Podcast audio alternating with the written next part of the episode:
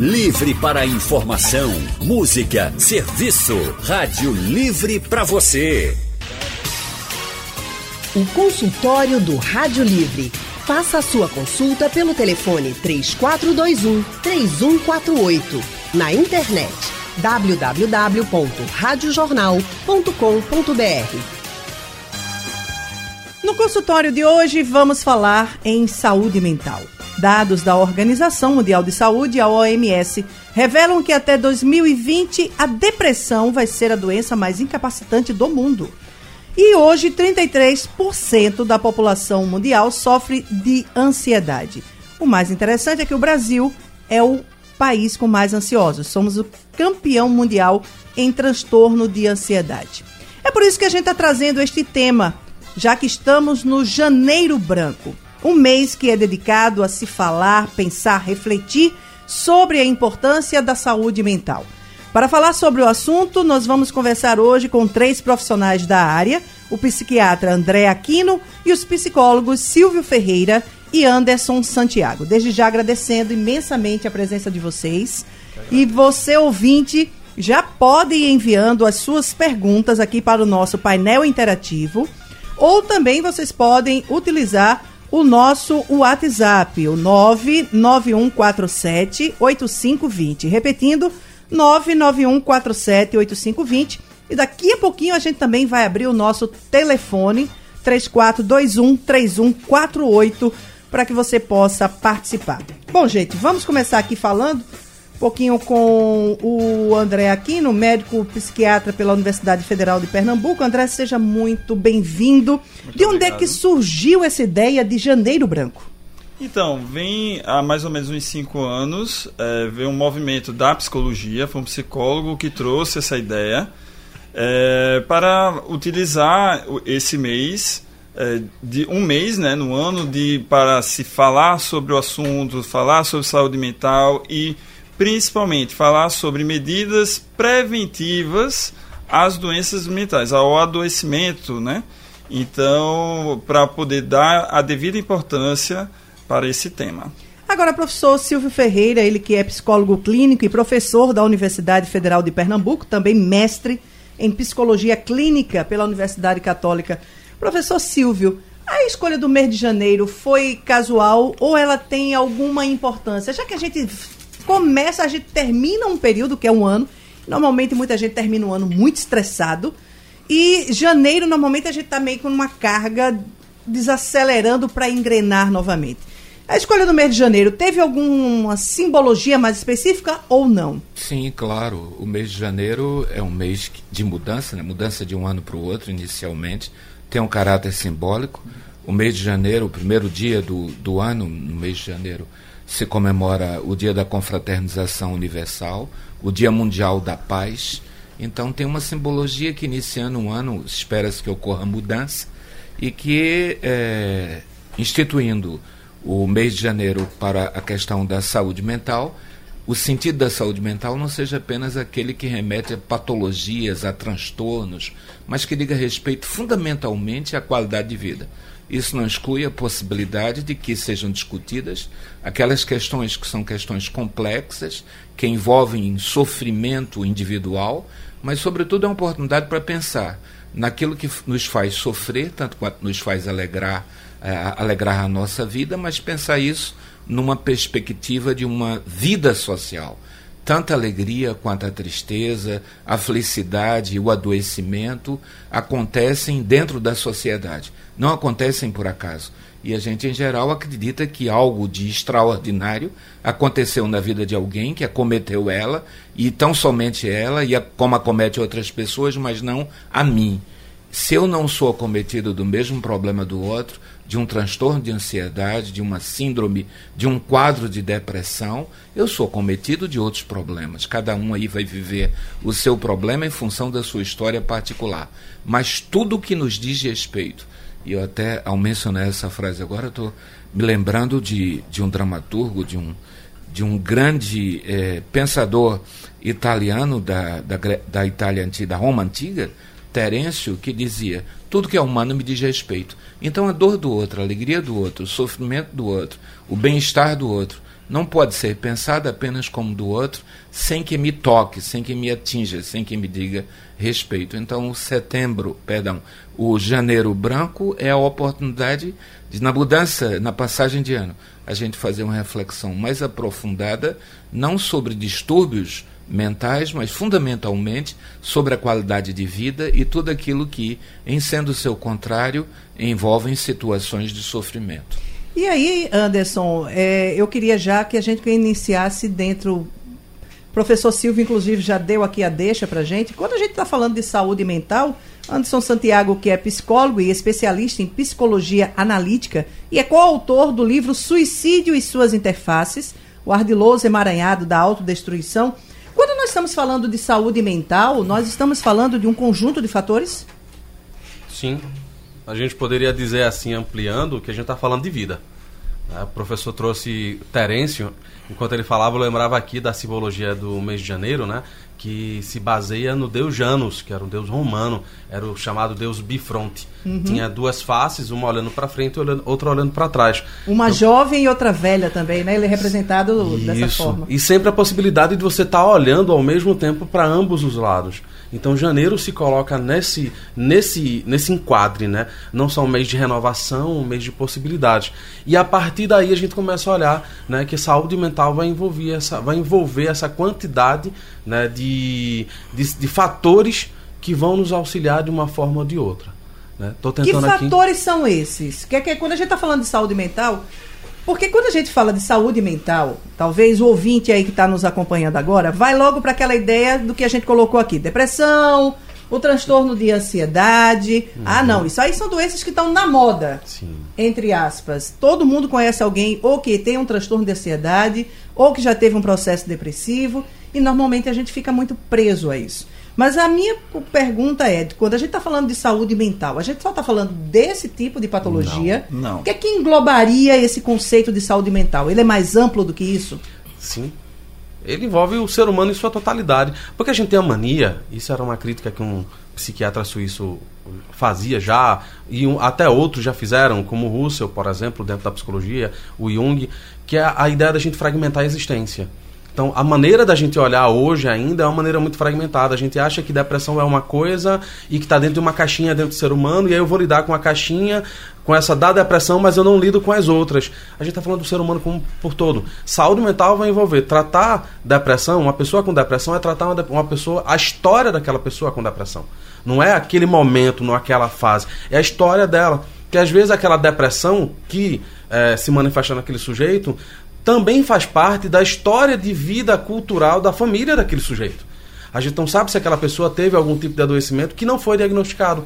E aí um modo de vida adoecido pode levar outras pessoas que viveram sobre aquele estilo de vida a adoecer em algum determinado momento. Que é o que a gente pesquisa sobre resiliência. Né? Isso vai entrar em questões que são pesquisadas hoje. Né? Por que fulano tira a própria vida e outro fulano não, se eles viveram sobre o mesmo tipo de às vezes a mesma contingências. Situação. Sim, a mesma família, a mesma desestruturação, a mesma falta de recursos, a mesmo problema de saúde, vivendo às vezes sobre o mesmo teto, fulano adoece, fulano não. Então, quando a gente fala de saúde mental, a gente tem que entender que os vários fatores são apenas para a gente mapear, nunca para a gente fragmentar o sujeito e achar que eu só dou conta de uma coisa e aquele sujeito é o depressivo. Estamos de volta em nosso consultório falando sobre o Janeiro Branco e a saúde mental. Estamos com os profissionais Silvio Ferreira, Anderson Santiago e André Aquino. Senhores, eu gostaria que a gente tornasse isso mais bem claro aqui agora para o ouvinte que está nos acompanhando.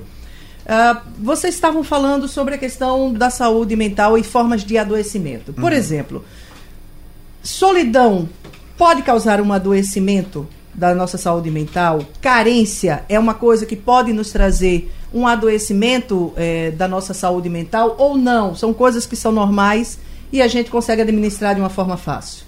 Então, veja, na psicologia... E na psiquiatria, a gente trabalha com o conceito de sofrimento psíquico e prejuízo de função. Solidão, ansiedade, tristeza, são sentimentos, certo? São situações em que pode ser normal. É normal você estar ansioso, é normal você estar triste. O problema é quando essa tristeza, essa ansiedade, esse isolamento, digamos assim, em que você busca estar só, a coisa vai passando por mais tempo do que o normal, vai perdurando, você vai apresentando prejuízo nas suas relações profissionais, pessoais, no seu rendimento, você vai tendo uma sensação de sofrimento psíquico, aí a gente passa a uma situação que deixou de ser o habitual e passa a ser algo que está apresentando uma característica de doença, de sofrimento. Professor Silvio, dentro dessa, hoje muita gente busca as redes sociais como uma forma de fugir dessa solidão. Mas o que a gente percebe é que parece que as pessoas estão ficando mais solitárias e mais ainda dependentes dessa rede social. Isso a gente poderia considerar uma espécie de adoecimento também? Nós estamos numa sociedade em transição. Saímos de um mundo analógico para o mundo digital, onde a tecnologia digital cada vez mais nos convoca a participar desse mundo.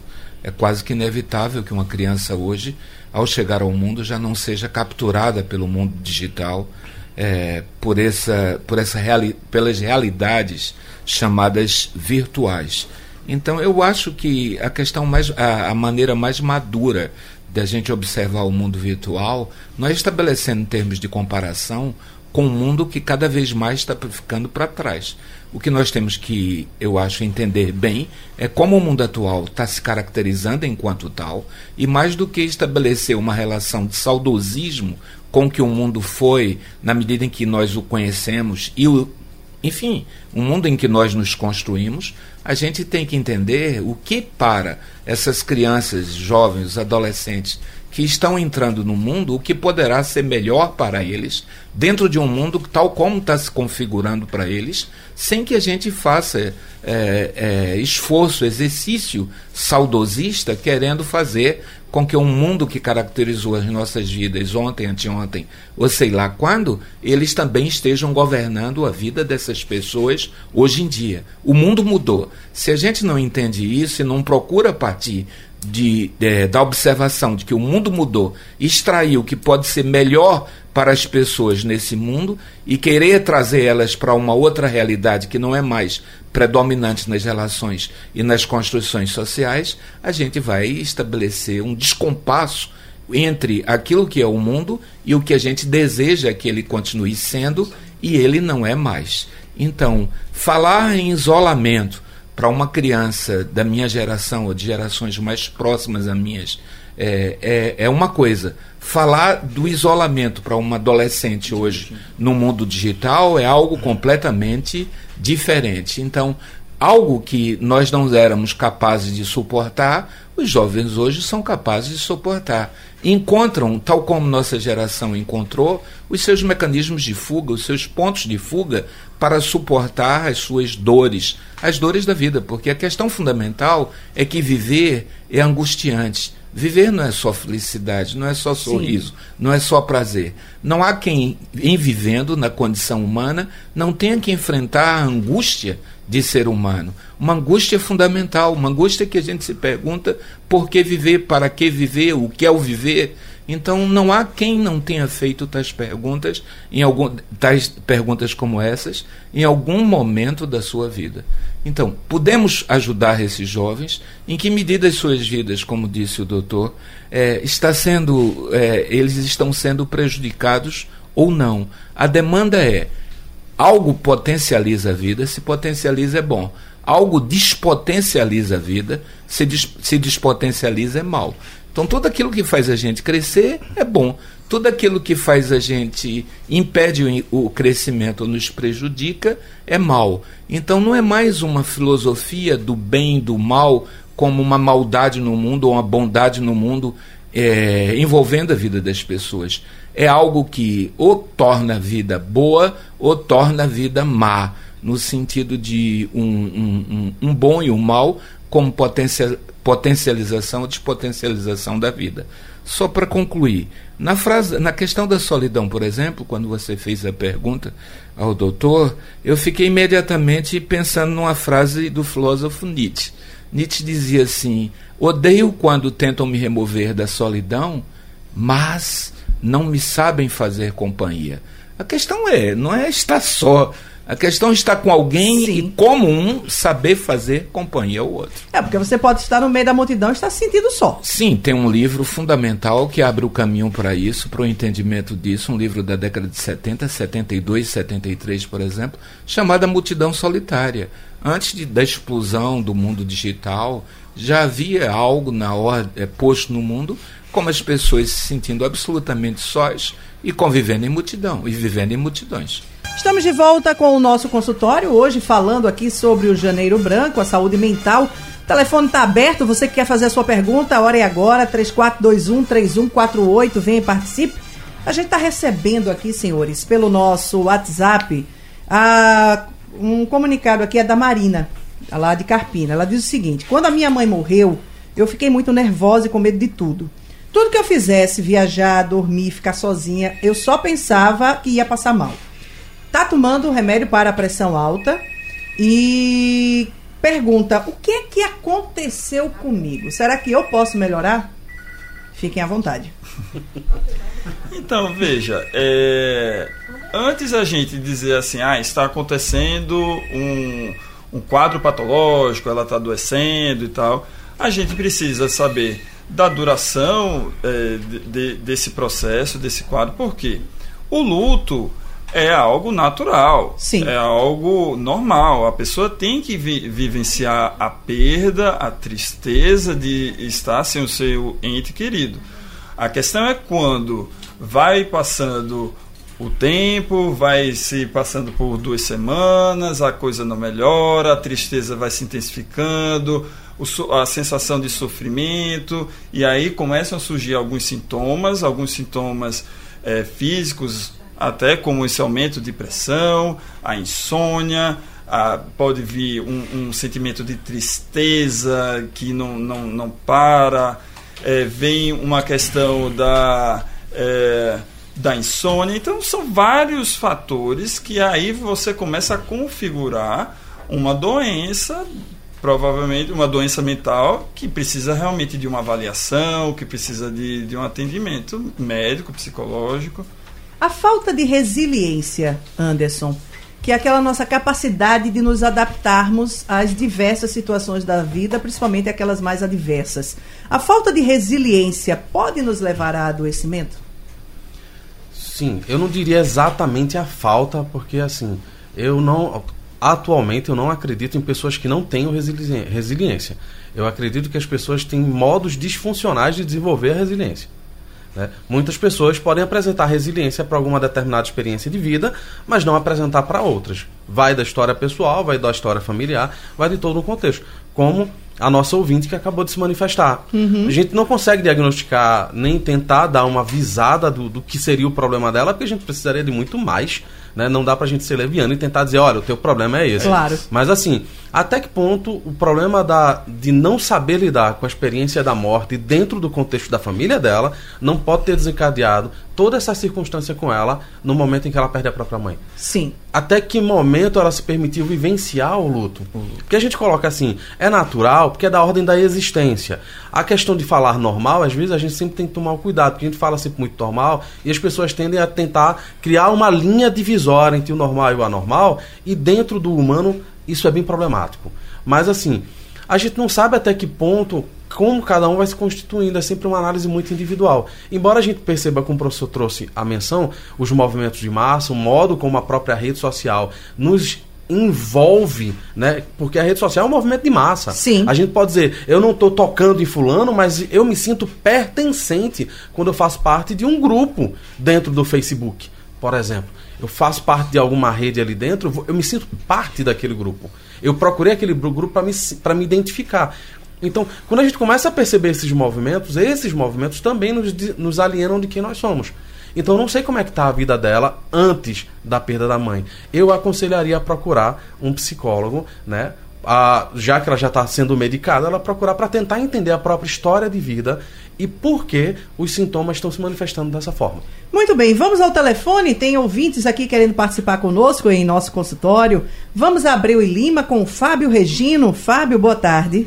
Boa tarde, Alexandre Torres. Boa tarde aos doutores. Seja bem-vindo. Faça a sua pergunta. Ô, doutores, por favor, veja só. A minha situação é praticamente idêntica a essa cidadã que falou agora com vocês aí, através do Palhaterapia. Veja só.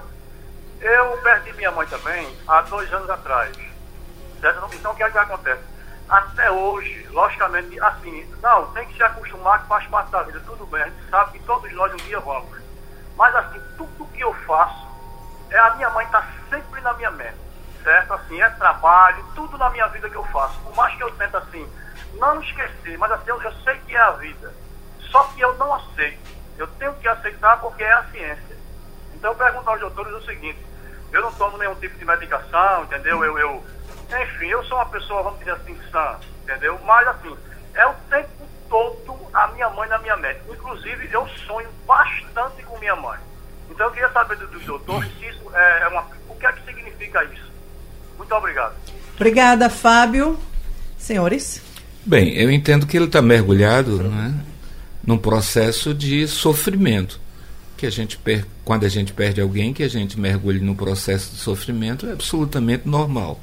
Sobretudo alguém que a gente ama, alguém que nós nos construímos na relação com essa pessoa. E nos construímos de uma maneira tão próxima e uma relação tão envolvida em amor, que não há como essa pessoa partindo, morrendo, a gente não morra em parte também com ela. Agora, a questão é, como estava dizendo o doutor André, não podemos viver mergulhado no processo de sofrimento eterno. Até porque a vida ela é feita de oscilações ou alternâncias. Estamos alegres, vivemos momentos de tristezas, estamos tristes, vivemos momentos de intensas alegrias. Então, perdendo o outro, por mais que esse outro seja um objeto amado, um objeto desejado, em que tenha tido uma significação extraordinária na nossa vida, em algum momento vamos ter que abrir mão dessa dor para que nossa vida continue fluindo de uma maneira bastante suportável, senão a vida se torna intolerável. O que é que eu acho que tem que ocorrer, ou deverá ocorrer, ou espera-se que ocorra, para que ele saia dessa situação de sofrimento? Ele e todas aquelas pessoas, como eu próprio, que perdi minha mãe, e foi para mim uma experiência extremamente dolorosa, mas deixou de ser dolorosa quando eu fui capaz de transformar a dor em saudade, a dor numa lembrança de coisas muito boas que nós vivemos e de quanto ela foi importante e significativa para a minha vida. Então aconteceu um momento no meu luto em que eu fiz uma passagem em que a dor deixou de ser um lamento, um impedimento para a minha vida continuar fluindo, e a dor foi transformada numa lembrança na forma de saudade. Eu acho que é o que ele está precisando fazer para que a perda da mãe se torne algo suportável e a vida dele continue a fluir. Vamos a Boa Vista, o Sérgio está conosco na linha. Sérgio, boa tarde.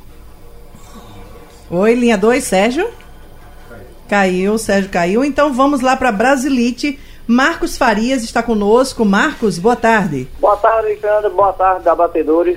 Doutor Silvio, sou seu fã, viu? Muito obrigado.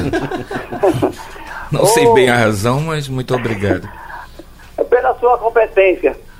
Obrigado. Eu queria saber do senhor o seguinte: se depressão, se depois que uma pessoa é cometida de uma depressão, se tem cura, se depende do tipo da depressão e se a mesma é hereditária. Obrigado, um abraço. Obrigada, Marcos. Então, a depressão, o termo cura, às vezes, a gente pode ficar tanto naquela, eu tenho que ir atrás da cura, remitir 100% dos sintomas e tal. Ele é tão limitante, né? É, exatamente. Então, mas às vezes, o que a gente vai procurar sim no tratamento é diminuir ao máximo que puder, trazer ao funcionamento antes do adoecimento em que a pessoa se encontrava. Então, aquele sentimento de sofrimento cessar ou diminuir bastante, a pessoa retomar suas atividades, retomar uma sensação de bem-estar. E existe a questão do prognóstico, entendeu? Alguns casos vão ser mais fáceis Por exemplo, o primeiro quadro de depressão tem de ter uma resolutividade mais fácil do que aquele paciente que já vem de quadros anteriores. Então, que já não é a primeira vez que acontece, já vem no que a gente fala de refratariedade. Então, esse curso desse tratamento vai ser um pouco mais difícil. E a outra parte da pergunta é em relação se tem um componente hereditário. Sim. Há componente hereditário, há componente genético, há predisposição, é aquilo que a gente estava falando. Porque algumas pessoas que têm a mesma formação familiar, a mesma cultura, adoecem, né, têm um transtorno mental e outras não, entendeu? E aí pode ter relação com esse componente genético. Muito bem, vamos ao Brejo. Gilvan está conosco na linha. Gilvan, boa tarde. Boa tarde, tudo bem? Tudo bom, querido, diga aí. Eu queria saber o seguinte, eu tomo paroxetina, tomo carbamazepina, 200 mg, e tomo diazepam. Acontece o seguinte, que a cabeça, assim, aquele vazio, a cabeça é tonta, e eu fico ligando pro sistema, você sabe, né, o sistema de saúde, né? Até tem gente que chama de seu último suspiro, porque realmente é problema para a pessoa conseguir, né, uma vaga. Então eu liguei para saber se já estava no sistema, mas não foi ainda liberado. Agora eu queria saber o seguinte, com essas drogas novas que estão surgindo, como a cetamina, que agora há pouco falou na mídia, na televisão. Então, se tem como, assim, solucionar, né, os problemas, porque eu tenho medo de sair na rua, tenho um pânico, tenho tudo isso, estou com a esposa doente, acamada, então, tudo isso, né, a sobrecarrega, né? Eu queria saber se existe uma droga, assim, específica, né? Porque a gente vê que tem aquela que foi do câncer, né? Cetamina. Esses nomes são muito complexos, eu deixo com eles aqui. Né? Tem aquela outra também que foi proibida, né? Você então, quer saber se tem alguma droga que possa resolver o problema de fato, é isso, Gilvan? Exatamente, é uma droga nova, né? Certo. Tá bom, muito obrigada, Gilvan, pela tua participação do Brejo. Só o remédio resolve, gente, essas questões? Não. Veja, não, na parte da psiquiatria, na parte da ciência, não se descobriu ainda a droga milagrosa. Não existe nenhum medicamento que vai ser 100% eficaz e que não vai ter nenhum efeito colateral. Essa medicação seria maravilhosa, mas ainda a ciência não encontrou. Se alguém já tivesse feito, estava rico. Riquíssimo. Bilionário. Trilionário. E o tratamento não passa só por medicamento. É preciso acompanhamento psicológico e multifatores aí. Então a pessoa precisa se reconectar com a vida. E hoje em dia tem psicoterapia com as suas N milhares de linhas, né, para conduzir. Existe meditação, existe atividade física, existe técnicas de relaxamento. O tratamento é algo realmente multifatorial. São coisas, né, Anderson, que você precisa trabalhar não apenas a parte endógena, Sim. mas também a exógena, né? Então, Alexandra, eu acho que assim, é a fantasia que permeia, né, a nossa sociedade. De certa forma, como diria Ernst Cassirer, nós somos animais simbólicos, mas a gente ainda tende a tentar resolver os nossos problemas como se fôssemos máquinas. Ou seja, é só um problema de alguma parafuseta, aperta alguma porca aqui que tem que apertar, como se fôssemos animais bioquímicos apenas. Ou seja, o problema da depressão é só apenas uma desregulagem ali da serotonina, da noradrenalina, algum hormônio não está funcionando bem, e a gente percebe, já tem uma larga tradição de pesquisas em torno disso, medicamento sozinho não resolve o problema.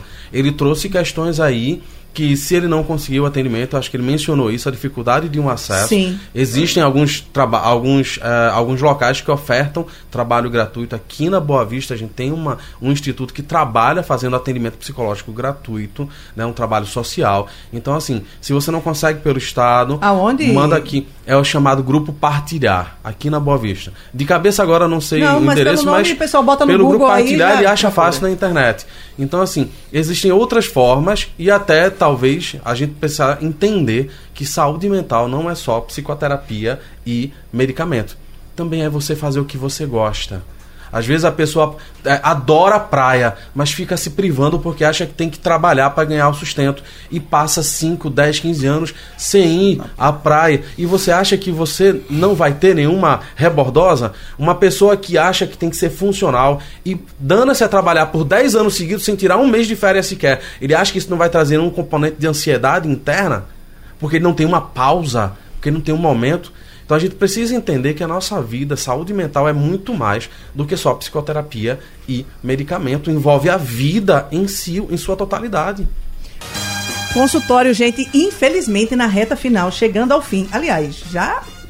Mas eu preciso fazer o registro aqui do pessoal que está conosco, nos acompanhando pelas nossas redes sociais. O consultório sempre é transmitido aqui pela nossa página da Rádio Jornal no Facebook e também pelo nosso canal no YouTube. Mandando um abraço para o Renan Guruba, Ricardo Oliveira, William Siqueira aqui acompanhando com a gente, o Léo Lupessante, Jorge Rodrigues, Serginho Nascimento passou por aqui também. O Ricardo Oliveira fez um comentário: após o meu pai falecer, não dou muita importância para outras coisas. Ah, aquela coisa ainda do luto, né? E aí, vamos torcer para você superar isso aí, viu, Ricardo? Na torcida por dias melhores. Senhores, eu quero agradecer a presença de vocês aqui, professor Silvio Ferreira, Anderson Santiago, André Aquino. Gostaria que cada um de vocês, de uma forma muito breve, deixasse um conselho, um recado, uma inspiração para quem está nos ouvindo para a saúde mental. Eu deixo uma reflexão. Nós vivemos numa sociedade muito voltada para as realizações, o sucesso, o êxito, a competência. E nós nos esquecemos, às vezes, de perguntar algo fundamental para as pessoas próximas a nós. Os nossos filhos, nossos irmãos, nossos pais, nossas mães, nossos amigos, nossos estudantes na sala de aula.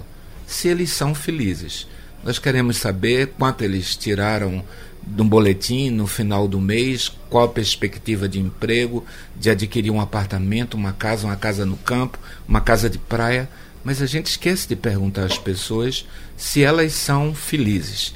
Fazer uma pergunta como essa ou assemelhada abre a possibilidade da pessoa falar, talvez pela primeira vez na vida, sobre si, de uma maneira muito autêntica e muito sincera.